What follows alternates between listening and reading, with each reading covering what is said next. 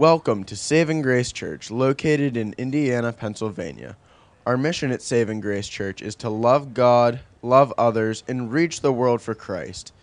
We hope that this message brings you closer to God and helps strengthen your walk with Christ. Good morning, Saving Grace Church.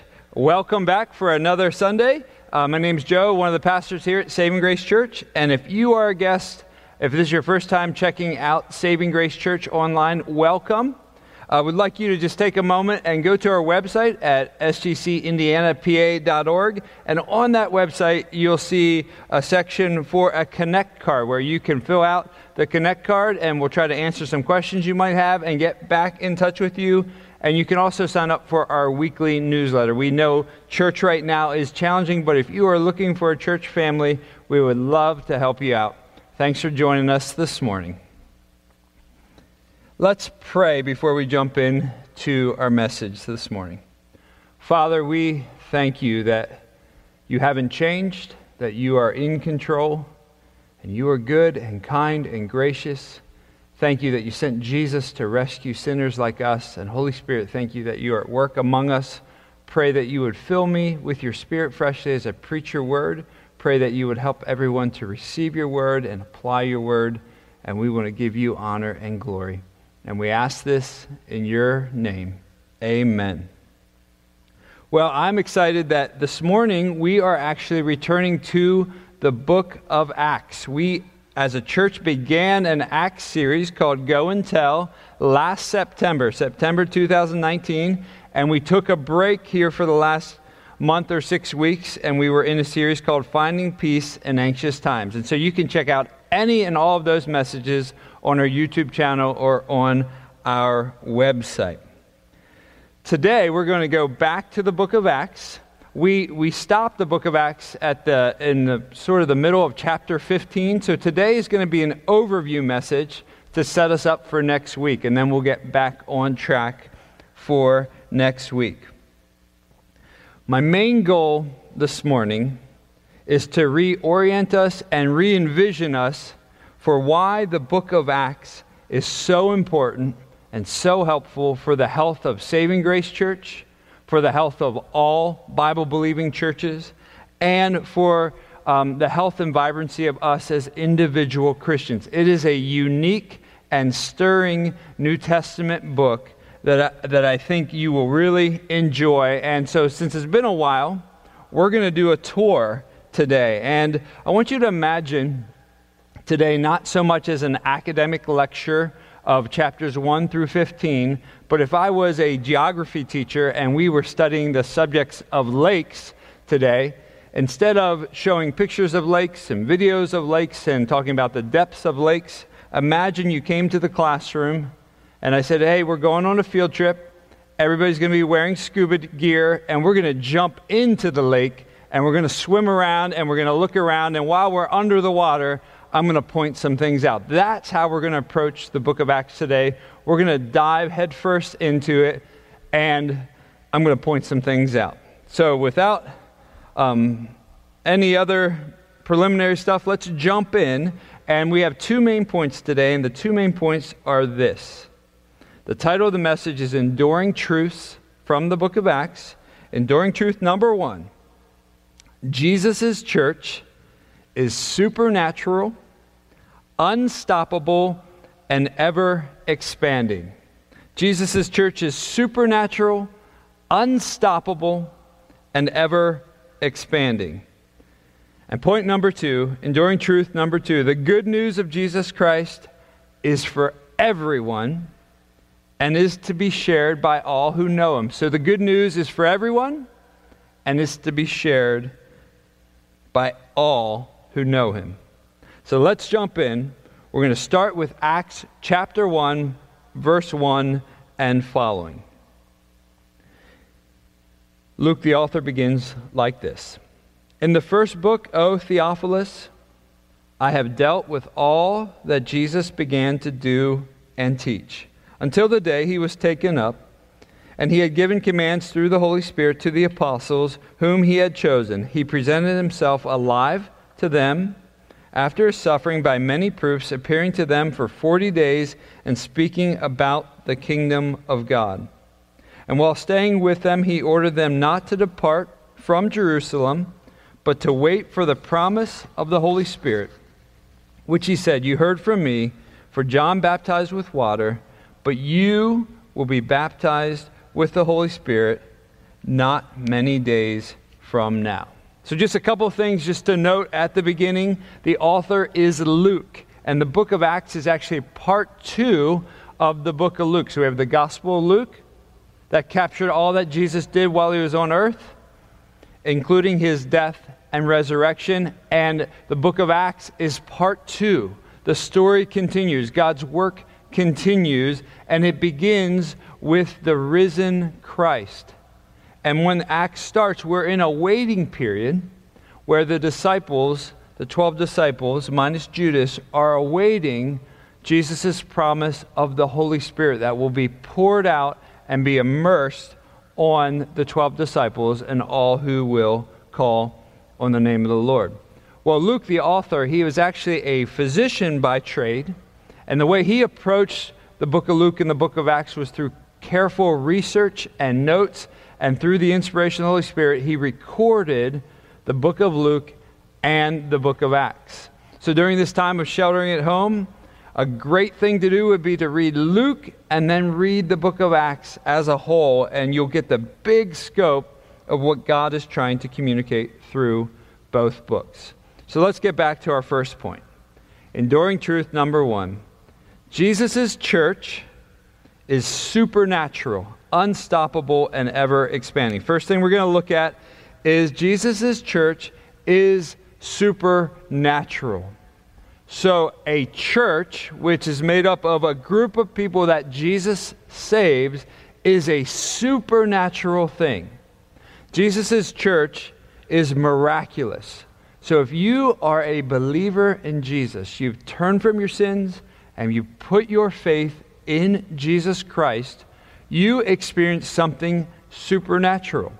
Another way to think about it is you, if you are a Christian, are a walking, talking, breathing miracle.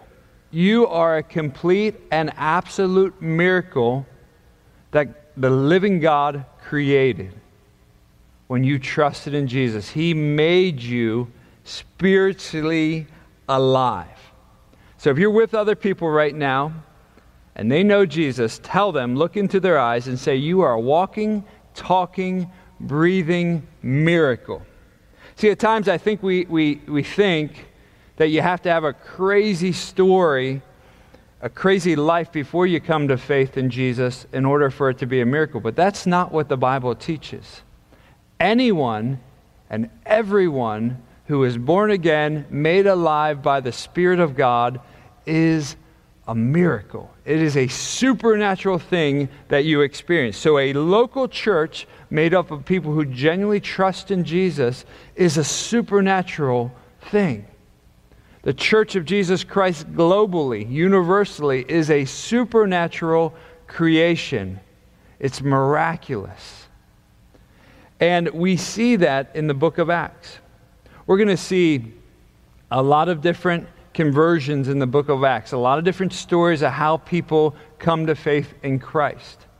But none is more miraculous than the other. We're in a little while, we're going to look at the Apostle Paul's conversion this morning.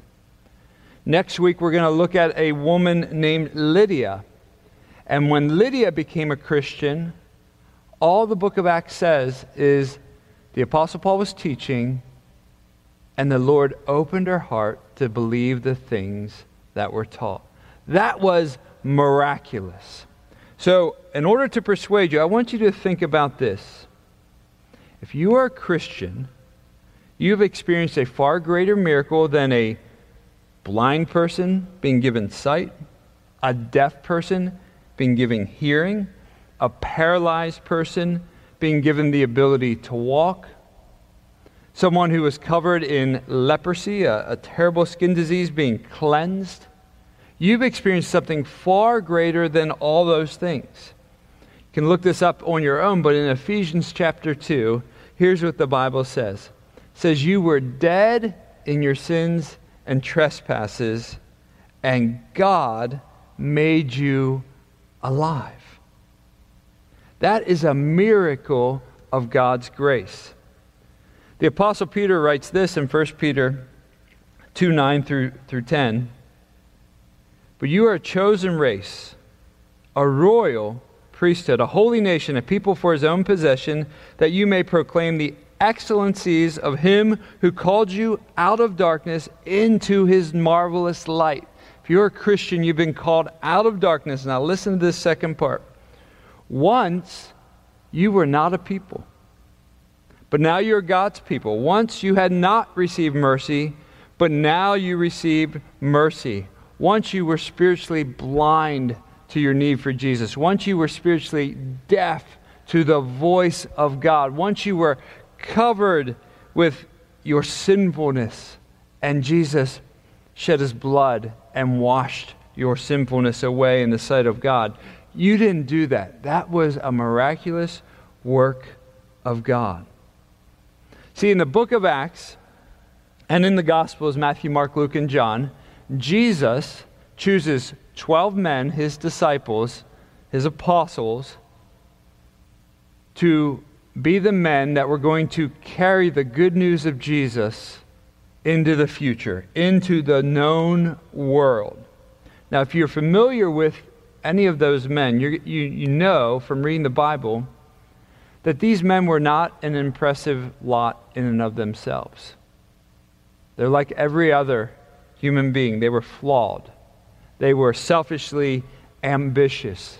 They were cowardly. In fact, on the night that Jesus was betrayed, they all ran away. Peter, who was one of Jesus' closest friends on the night Jesus was betrayed, denied that he even knew Jesus. See, this was the future messengers of Christianity, and all of them were flawed and were not going to accomplish the mission without something miraculous happening, something powerful happening. And so when we pick up the book of Acts, we have the 12 disciples who really do genuinely trust in Jesus by this point and love Jesus. And they are waiting for something that Jesus told them to wait for. He told them to wait for the promise of the Holy Spirit that would be poured out. Look at verse 6 of chapter 1. So when they came together, they asked him, Lord, will you at this time restore the kingdom of Israel?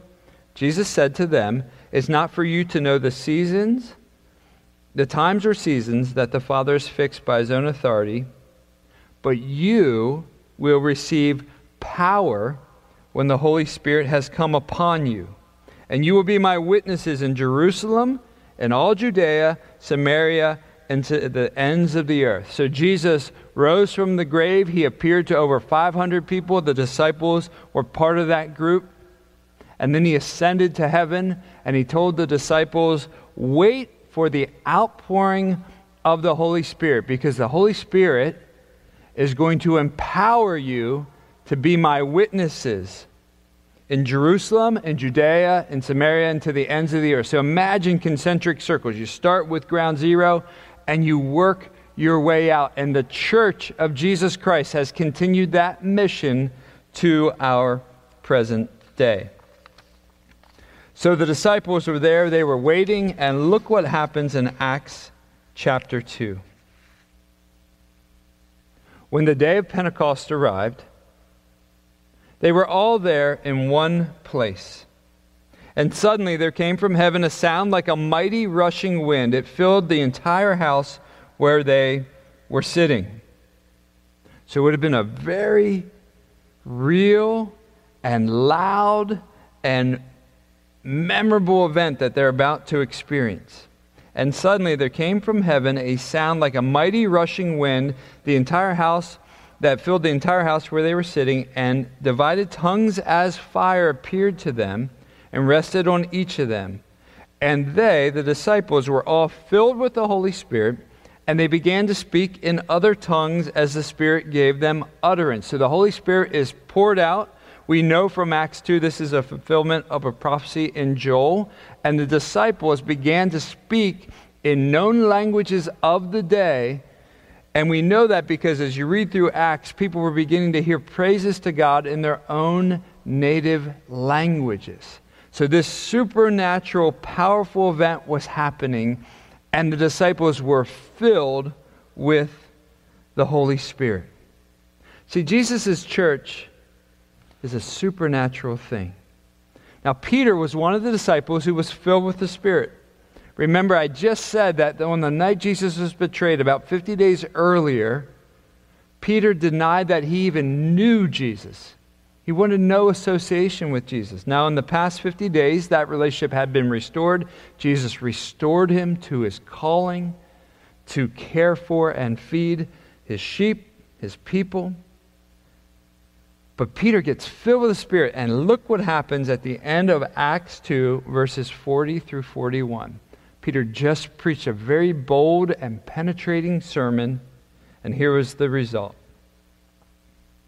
And with many other words, he bore witness and continued to exhort them, saying, Save yourselves from this crooked generation. So those who received his word, those who trusted in Jesus and turned from their sins, were baptized. And they were added that day about 3,000 souls. So, in an instant, a megachurch was born through Peter preaching through Peter, who had just been filled with the Holy Spirit, immersed with the Holy Spirit, cowardly Peter boldly preaches and proclaims the good news of Jesus Christ. And supernaturally, the early church explodes numerically. That is supernatural. One more verse to just prove how supernatural this is. In Ephesians chapter 2, verse 5. The Bible says, even when we were dead in our trespasses, made us alive together with Christ. By grace you have been saved. So these 3,000 men, women, and children who came to faith in Jesus on the day of Pentecost all experienced a miraculous awakening by the Holy Spirit. It is entirely supernatural. See, one of the things that you'll see in the book of Acts, because they so believed that God was the one who saved, you'll see that they prayed a lot. They petitioned the Lord a lot. They spent a lot of time singing to the Lord, worshiping the Lord, and asking the Lord to build his kingdom. One thing that we can all do during this time of sheltering at home is we can pray we can pray for every single person that we know who doesn't yet know the Lord. See, we can't, we can't awaken someone spiritually. We can't make someone trust in Jesus. But we can petition the Lord who loves to bring people from spiritual death to spiritual life. I'm going to give you a lot of homework this weekend. Here's a, Here's another thing I want you to do. If you read Acts chapter 1 through 15, what you're going to notice is thousands and thousands of people become Christians through the first 15 chapters of the book of Acts. And I want you to read and look for the groups of people and, see the connection between the preaching of God's word, the prayer of his people, and the conversion of many, many people. So you're going to encounter, as you do that, you're going to encounter Jewish followers who were awaiting the Messiah, who come to see that Jesus was the Messiah. You're going to see a paralyzed man who was a beggar, he was poor. He was asking for money, and then he was given healing and salvation. You're going to encounter a fortune teller, an African eunuch, a hardened Roman jailer and his household, a Gentile official who knew nothing about the true and living God. You're going to meet all kinds of people from all kinds of background who the Lord is going to grab a hold of and grant the gift of salvation. And as we see that, let's pray for those we know who don't yet know the Lord. And in Acts chapter 9, and we're going to get here in a moment, you're going to see what is just an amazing work of God when the Apostle Paul, who was named Saul at the time after King Saul of the Old Testament, he's going to go from being a persecutor of Christians to a devoted follower and lead apostle eventually. That is a work of grace that is absolutely amazing. So I think you get the point. Jesus' church is supernatural. Not only is it supernatural, it is unstoppable. So remember, we are diving into the book of Acts. We're going to swim around. We're going to see some things um, a few different times from a few different angles. One of the things that is so clear and so encouraging is that Jesus' church is unstoppable because Jesus is unstoppable. God the Father is unstoppable, and God the Holy Spirit is unstoppable. Well, the early church encountered many, many obstacles right out of the gate. Many obstacles, many setbacks. Here's just a few. Imprisonment was a real thing for the apostles and those who loved Jesus. And so they faced imprisonment, the, the reality that they could be executed for belief in Jesus. And we see in Acts 7, Stephen himself is the first martyr, the first Christian killed for faith in Jesus. We see later in the book of Acts that James and Peter are imprisoned, and James is actually executed as well. And Peter is miraculously sprung out of jail supernaturally. In Acts 5, we see that not only was there threats from the Jewish people, maybe the Roman government, but also, there was internal threats and corruption. We see in Acts 5 that there was a couple, a husband and wife named Ananias and Sapphira, who gave the appearance of godliness, but it was all for selfish gain and gain a reputation. And they end up dying for their deceit. We see that there is division among the Christians between their thoughts of should Jewish, is, is Christianity just for Jewish people or is it for Jewish people and non Jewish people who convert to Judaism? There was confusion about it and there was tension about it and there was division among the Christians early on in Christianity. And that gets settled in Acts chapter 15 at something called the Jerusalem Council. There was also internal conflicts happening in the church. There is a conflict recorded in the Bible between Paul, the apostle, and John Mark, who was one of the followers of Jesus who deserted Paul on his first missionary journey. It created a major divide relationally in their lives for quite some time. We also see that there, because of the persecution, Christians were scattered all over. But what you will learn and what you will see as you study this is that every obstacle, every setback somehow was used by the Lord to advance his kingdom. And so nothing got in the way of Jesus building his church. So that was true in the book of Acts. That's been true for the last 2,000 years. And that will be true until the day Jesus returns for his bride. So here's what I want us to have from the book of Acts is a confidence in the triumphant reality that Jesus will be, build his church. It is absolutely unstoppable. This is sort of a comical illustration, but I don't know if you remember the Energizer bunny commercials that there has been a whole bunch of them over the years, but the basic idea is the bunny's drumming his little drum, and the phrase, the tagline is he keeps going and going and going and going. The church of Jesus Christ is unstoppable.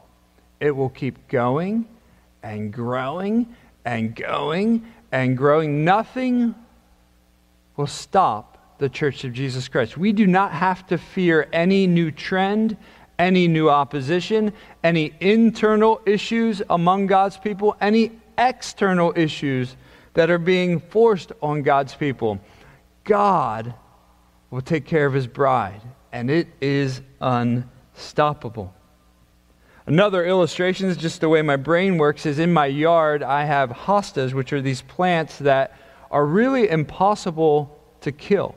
And so on one side of my house, every fall and winter, inevitably, I put screen doors and ladders and Christmas tree after Christmas and leaves, and we have a pile till we clean it up in the springtime.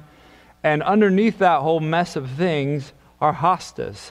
And every spring, they will pop out and they will push through screens, they will push through leaves, through Christmas tree, whatever, because they are going to find the sunlight and they're going to grow.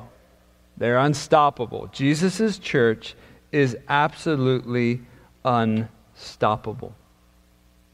One of the early major massive threats to Christianity were the Pharisees, were the religious Jewish leaders who were trying to shut down the church.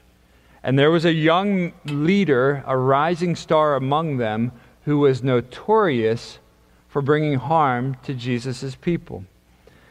And his name was Saul. We know him now as the Apostle Paul. But look at chapter 9, verse 1. This picks up right after Stephen was killed for his faith. Rocks were thrown at him to the point where he died. And the Bible says that Saul was there approving of his death. He saw it as a good thing. Verse 1 But Saul, still breathing threats and murder against the disciples of the Lord, went to the high priest and he asked them for letters to the synagogues at Damascus, so that if he found any belonging to the way, that's what Christians were described as at the time, men or women, he might bring them bound to Jerusalem. So, in other words, Paul had a list in his hand, and on that list was a list of names. And he was going to go to Damascus and he was going to look for the Christians. And when he found the Christians, he was going to have them arrested and bound and brought to prison all for their faith. So he is zealous for this list. He's going after them, name by name, men and women. Oh, they, they love Jesus. They trust in Jesus. I've heard they talked about Jesus. And he has a list, and he's probably checking off that list, and he's going to go find that list. So he's walking on the road to the city called Damascus, and look what happens. This is in Acts chapter 9, verse 3. Now, think what he's trying to do. He's trying to shut down Jesus' church. Now, as he went on his way, he approached Damascus, and suddenly a light from heaven shone around him. And falling to the ground, he heard a voice saying to him, Saul, Saul, why are you persecuting me? See, Paul knows ex- immediately it's the Lord speaking. Verse 5 And he said, Who are you, Lord? And he said, I am Jesus, whom you are persecuting. But rise and enter into the city, and you will be told what to do. And in a moment, in an instant, that really, um, for the next few days, Paul would be blind. He would be known as Saul, and then he gets converted, and then he's referred to as Paul. He comes to faith in Jesus because Jesus revealed himself to him. He goes from being a persecutor to a man who would suffer greatly for the cause of Christ, wrote a lot of the New Testament, and was the leader of all these missionary journeys that we're going to see in Acts 15 and 16 and 17 and beyond. See, the very one who was trying to stop the church of Jesus was converted, was saved, and became the very primary preacher of the good news of Jesus. Nothing will get in the way of Jesus building his church. Nothing is going to stop Jesus' church. This is what Jesus said in Matthew 16, 18. And I will tell you, you are Peter and on this rock I will build my church, and the gates of hell shall not prevail against it. Jesus will build his church. Nothing, nothing will shut it down. Nothing will thwart it. No amount of false teachers, no amount of persecution, no amount of internal struggles and conflicts will stop Jesus from building his church. So not only is it unstoppable, but his church is ever expanding. We're going to do a run through of just a couple of the snapshots in the book of Acts. So we're still swimming around. Now we're going to look at the numerical explosion that's happening in the book of Acts. Acts 2:41. So those who received his word were baptized and they were added that day about 3,000 souls. So immediately 3,000 come to faith in Christ. Acts 4 4. But many of those who heard the word believed, and the number of men came to about 5,000. Acts 5:14. More than ever believers were added to the Lord, multitudes of both men and women. So exponential growth and expansion is happening. Acts 8:25. Now when they had testified and spoken the word of the Lord, they returned to Jerusalem, preaching the gospel, the good news to many villages of the Samaritans. So the gospel is spreading out. We see in Acts 8, Acts 9. So the church throughout all Judea and Galilee and Samaria had peace and was being built up. And walking in the fear of the Lord and the comfort of the Holy Spirit, it multiplied. The church was continuing to expand. And then the last one we'll look at for now is Acts 10, verses 44 through 45. While Peter was saying these things, the Holy Spirit fell on all who heard the word, and the believers from among the circumcised, the Jewish believers who had come with Peter, were amazed because the gift of the Holy Spirit was poured out even on the Gentiles, even on the non Jewish world. The gospel was growing and expanding. And since Jesus ascended and had his Holy Spirit poured out, the Church of Jesus has continued to expand and grow. And it will continue to do so. And so, during this time of our lives in 2020, the Lord wants to use us use our prayers, use our gifts, use our resources, use our energy, use our social media accounts, use our old school letter writing, use our friendly faces to be the means by which more and more people come to meet Jesus Christ. It's a supernatural endeavor. It is supernatural, it's unstoppable, and it's ever expanding. Second point, enduring truth number two the good news of Jesus Christ is for everyone and to be shared with everyone who knows him. The good news of Jesus is for everyone and to be shared by all who know him. The good news is for everyone. We actually get this in the Old Testament. When God made a covenant with Abraham, he promised his descendants would be more, far more numerous than the, the stars in the sky or the grains of the sand on the sea. And we see throughout the Old Testament that God always intended to expand his kingdom beyond just the Jewish people. But it's for everyone. Look at chapter 1, verse 8 again. But you will receive power when the Holy Spirit has come upon you. Power for what? To be my witnesses in Jerusalem, Judea, Samaria, and to the end of the earth, the entire globe, every tribe, people, tongue, and nation, we are called to share the good news with. The good news is for everyone. Acts 2 says this And it shall come to pass that everyone who calls upon the name of the Lord shall be saved. Everyone, anyone who calls on the name of Jesus Christ. Jesus, I am a sinner before a holy God. Would you save me? Would you pay for my sins? Would you rescue me from the enslavement of sin, from the penalty of sin, from the power of sin, and set me free? Anyone, everyone who calls on Jesus, no matter who you are, no matter what your upbringing, no matter what you've done or haven't done, Jesus is your way of escape. He is your way to be saved. Acts 4:12 says this, and there is salvation in no one else. For there is no other name under heaven given among men by which we must be saved. He is the only way of salvation. He is the absolute truth. Listen to what Jesus says in John 14. I am the way, I am the truth, and the life. No one comes to the Father except through me. So you can accurately interpret this this way Jesus is saying there's only one way, there's only one truth, and there's only one satisfying life, and that's found in Jesus. You could say it negatively there is no other way, there is no other truth, there is no other deep satisfaction that will settle you at the core of your being other than a personal relationship with Jesus Christ.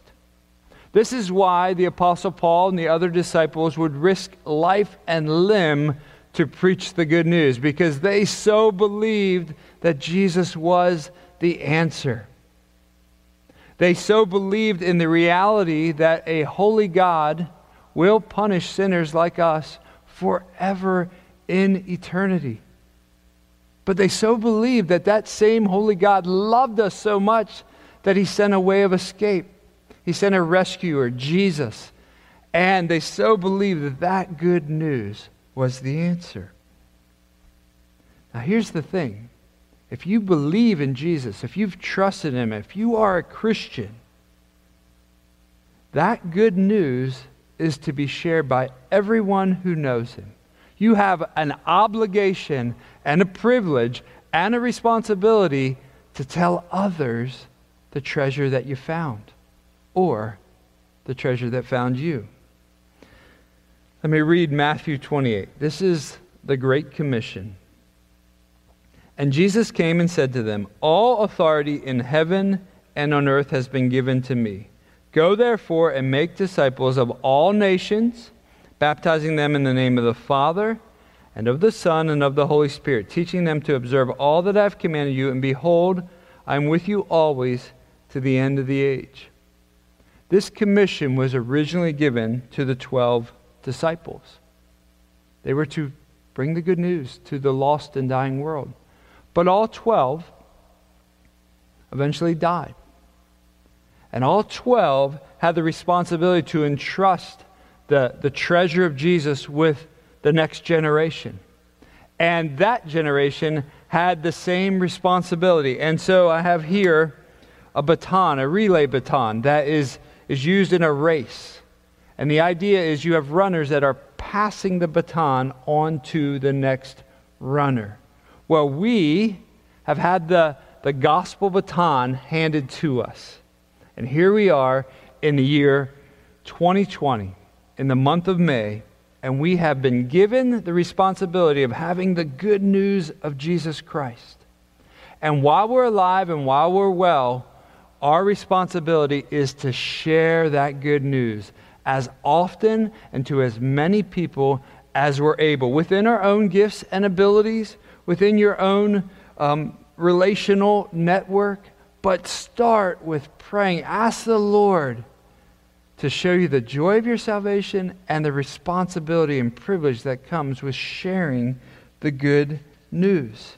See, remember, if this sounds scary to you, remember you don't do this in your own strength.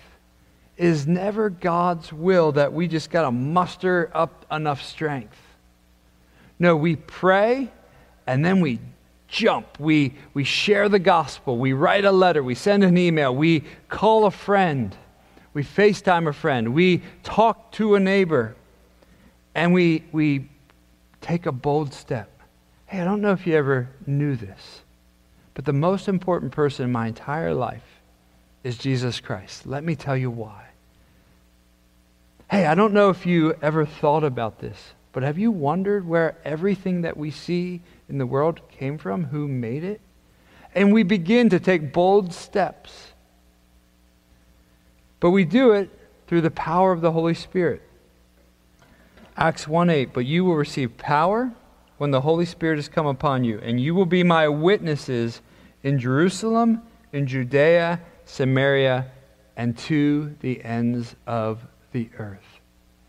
So, as we get back into the book of Acts, my prayer for myself and for us is that we would catch a vision and the heart for what Jesus wants to do in and through us. Because Jesus' church is supernatural, unstoppable, and ever expanding. And the good news of Jesus Christ is for everyone and to be shared by all who know him. Let's pray, and then we'll just have a few announcements. Holy Spirit, would you give us strength and courage and empowerment to be bold proclaimers of you? During this time, would you give us creative ideas? Would you bring people to our hearts and minds to pray for uh, fervently um, throughout the middle of the night? Would you awaken us to just pray and to seek you and to seek you for the good of others. Lord, whoever it seems or whatever it seems is a major obstacle to you building your kingdom, may we pray specifically against those things and for your glory and fame. We want you to be exalted and honored in every inch of your world and we know you will be. We thank you we get to play a part. We ask this in your name. Amen.